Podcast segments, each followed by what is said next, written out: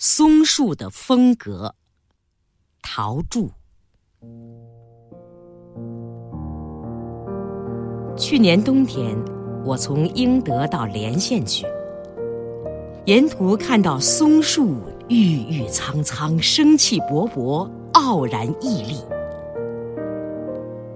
虽是坐在车子上，一棵棵松树一晃而过，但他们那种不畏风霜的姿态，却使人油然而生敬意，久久不忘。当时很想把这种感觉写下来，但又不能写成。前两天在虎门和中山大学中文系的师生们座谈时，又谈到这一点，希望青年同志们能和松树一样，成长为具有松树那样的风格，也就是具有共产主义风格的人。现在把当时的感觉写出来，与大家共勉。我对松树怀有敬佩之心，不自今日时。自古以来，多少人就歌颂过它，赞美过它，把它作为崇高的品质的象征。你看它，不管是在悬崖的缝隙间也好，不管是在贫瘠的土地上也好，只要有一粒种子，这粒种子也不管是你有意种植的，还是随意丢落的，也不管是风吹来的，还是从飞鸟的嘴里跌落的，总之只要有一粒种子，它就不择地势，不畏严寒酷热，随处茁壮地生长起来。它既不需要谁来施肥，也不需要谁来灌溉，狂风吹不倒它，洪水淹不没它，严寒冻不死它，干旱旱不坏它。它只是一味地无忧无虑地生长。松树的生命力可谓强矣。松树要求于人的可谓少矣。这是我每看到松树油然而生敬意的原因之一。我对松树怀有敬意的更重要的原因，却是他那种自我牺牲的精神。你看，松树的干是用途极广的木材，并且是很好的造纸原料。松树的叶子可以提炼挥发油，松树的枝叶可以制松香、松节油，是很重要的工业原料。松树的根和枝又是很好的燃料。更不用说在夏天，它用自己的枝叶挡住炎炎烈日，叫人们在如盖的绿荫下休憩。在黑夜，它可以劈成碎片，做成火把，照亮人们前进的路。总之一句话，为了人类，它的确是做到了粉身碎骨的地步了。要求于人的甚少，给予人的甚多，这就是松树的风格。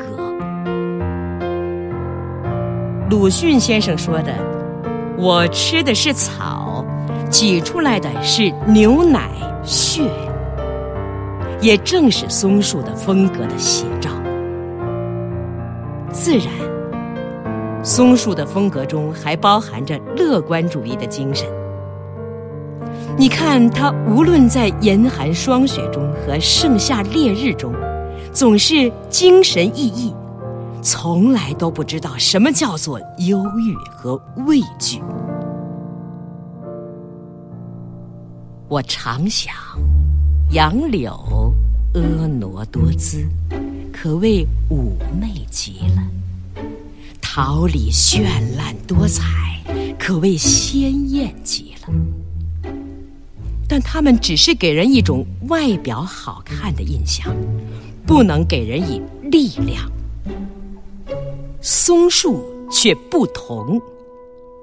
它可能不如杨柳与桃李那么好看，但它却给人以启发、以深思和勇气。尤其是想到它那种崇高的风格的时候，不由人不油然而生敬意。我每次看到松树，想到它那种崇高的风格的时候，就联想到共产主义风格。我想，所谓共产主义风格，应该就是要求于人的甚少，而给予人的却甚多的风格。所谓共产主义风格，应该就是为了人民的利益和事业，不为任何牺牲的风格。每一个具有共产主义风格的人，都应该像松树一样，不管在怎样恶劣的环境下，都能茁壮地生长，顽强地工作，永不被困难吓倒，永不屈服于恶劣环境。每一个具有共产主义风格的人，都应该具有松树那样的崇高品质。人民需要我们做什么，我们就去做什么，只要是为了人民的利益，粉身碎骨、赴汤蹈火也在所不惜，而且毫无怨言，永远浑身洋溢着革命的乐观主义的精神。具有这种共产主义风格的人是很多的，在革命艰苦的年代里，在白色恐怖的日子里，多少人不管环境的恶劣和情况的险恶，为了人民的幸福，他们忍受了多少的艰难困苦，做了多少有意义的工作呀！他们贡献出所有的精力，甚至最宝贵的生命。就是在他们临牺牲的一刹那间，他们想的不是自己，而是人民和祖国，甚至全世界的将来。然而他们要求于人的是什么呢？什么也没有。这不由得使我们想起松树的崇高的风格。目前在社会主义革命和社会主义建设的日子里，多少人不顾个人的得失，不顾个人的辛劳，夜以继日，废寝忘食，为加速我们的革命和建设而不知疲倦地苦干着。在他们的意念中，一切都是为了把社会主义革命进行到底，为了迅速改变我国一穷二白的面貌，为了使人民的生活过得更好。这又不由得使我们想起松树的崇高的风格。具有这种风格的人是越来越多了，这样的人越多，我们的革命和建设也就会越快。我希望每个人都能像松树一样，具有坚强的意志和崇高的品质。我希望每个人都成为具有共产主义风格的人。1959年1月中旬于虎门。